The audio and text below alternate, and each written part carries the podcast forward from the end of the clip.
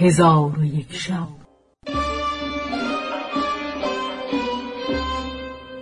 چون شب دویست و چهل و یکم برآمد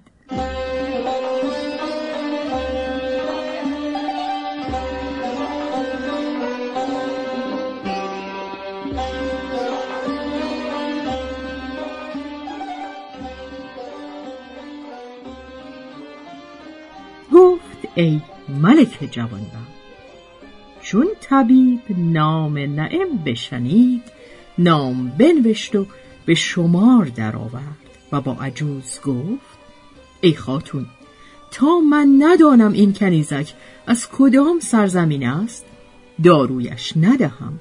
از آنکه هواها مختلف است و هر جایی را دارویی مناسب است. تو با من بگو که کنیزک در کجا پرورش یافته و او چند ساله است؟ عجوز گفت چهارده ساله است و در زمین عراق به کوف اندر پرورش یافته. طبیب گفت چند ماه است که بدین شهر آمده؟ عجوز گفت اندک زمانی است که بدین شهر آمده. چون نعمت سخن عجوز بشنید و نام کنیزک را بدانست دلش مسترب شد. پس طبیب با عجوز گفت که فلان دارویش ده. عجوز بهر دارو ده دینار پیش طبیب بینداخت. طبیب روی به نعمت کرده گفت این داروها حاضر گردان و عجوز به نعمت مینگریست و می‌گفت ای فرزند تو را به خدا همی سپارم که شکل تو به شکل آن دختر میماند.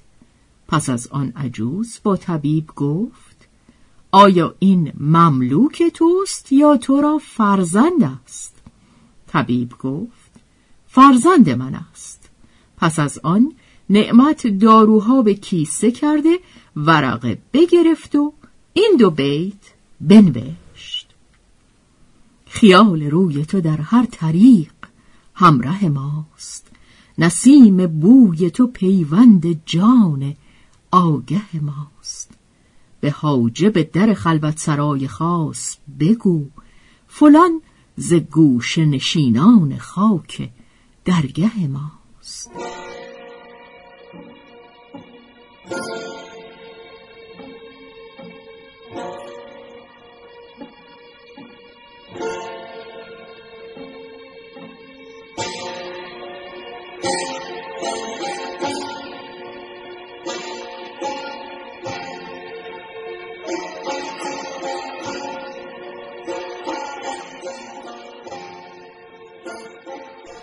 آنگاه ورقه به کیسه اندر بنهاد و سر کیسه مهر کرده در سر کیسه با خط کوفی نوشت که من نعمت ابن ربیع کوفی هستم. پس از آن کیسه به عجوز داد. عجوز کیسه گرفته طبیب را وداع کرده روان شد و به قصر خلیفه باز آمد و کیسه دارو به نزد کنیزک بیاورد و به او گفت ای خاتون به شهر ما طبیبی عجم در آمده که من از او داناتر کس ندیدم و من نام تو به او گفتم و قاروره به دو بنمودم. او ناخوشی بدانست و دارو بگفت پس از آن پسر خود را بفرمود و داروها از برای تو ببست و در دمشق خوب روتر و نکوتر از پسر طبیب کس نیست و چون دکان طبیب دکانی به دمشقندر نباشد. پس نعم کیسه بگرفت و در سر کیسه نام خاجه خود نوشته یافت. چون خط بدید گونهش متغیر شد و گفت که خداوند دکان از بحر من آمده.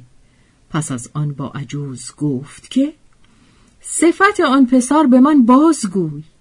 عجوز گفت نام او نعمت است و در میان ابروی راست خالی دارد سیاه و جامعه فاخر در بردارد و در نکویی به سرحد کمال است.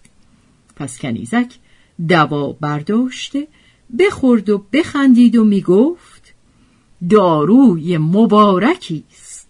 آنگاه کیسه را تفتیش کرده ورقه بگشود و بخواند و دانست که خداوند خط خاجه خود نعمت است. خرم و خوشدل شد و فرهناک گردید. چون عجوز اثر انبساط در کنیزک بدید به او گفت امروز روز مبارکی است. پس نعم گفت ای دیوانه خوردنی و نوشیدنی از برای من بیاور. عجوز به کنیزکان گفت خانه ها بگستردند و همه گونه خوردنی های لذیذ بیاوردند. نعم خوردنی همی خورد که ناگاه عبدالملک ابن مروان بیامد. کنیزک را دید نشسته و به خوردن مشغول است. خلیفه فرهناک شد.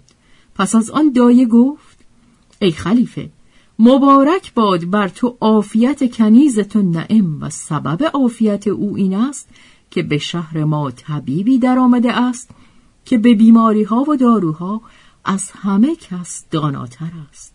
من از آن طبیب از بحر کنیزک دارو آوردم. یک بار از آن دارو بخورد اثر عافیت در او پدید شد.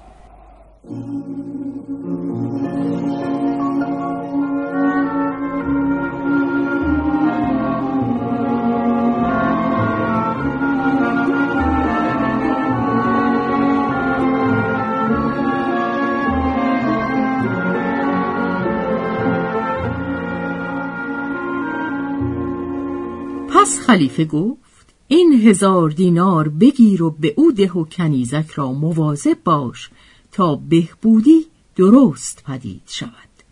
پس از آن خلیفه شادان گشت و از نزد نعم به در آمد و عجوز هزار دینار به دکان طبیب برده بدو داد و طبیب را آگاه کرد که دخترک بیمار کنیز خلیفه است و ورقه که نعم نوشته بود به طبیب بداد و طبیب ورقه به نعمت داد.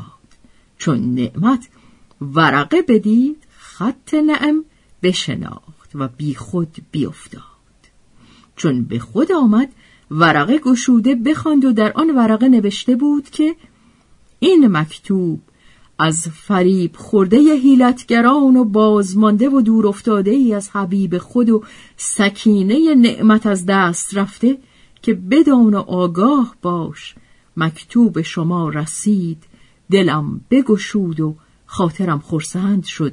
بدانسان که شاعر گفته هست در دیده من خوبتر از روز سپید. روی حرفی که به نوک قلمت گشته سیاه. عزم من بنده چنان است که تا آخر عمر دارم از بحر شرف خط شریف تو نگاه. پس چون نعمت این شعر بخواند آب از چشمانش بریخت. دایه به او گفت از بهر چه گریانی؟ خدا چشم تو را نگریاند.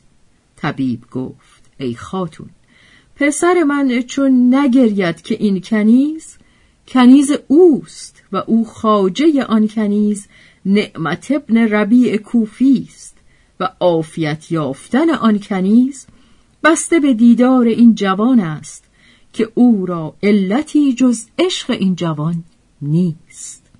چون قصه به دینجا رسید بامداد شد و شهرزاد لب از داستان فرو بست.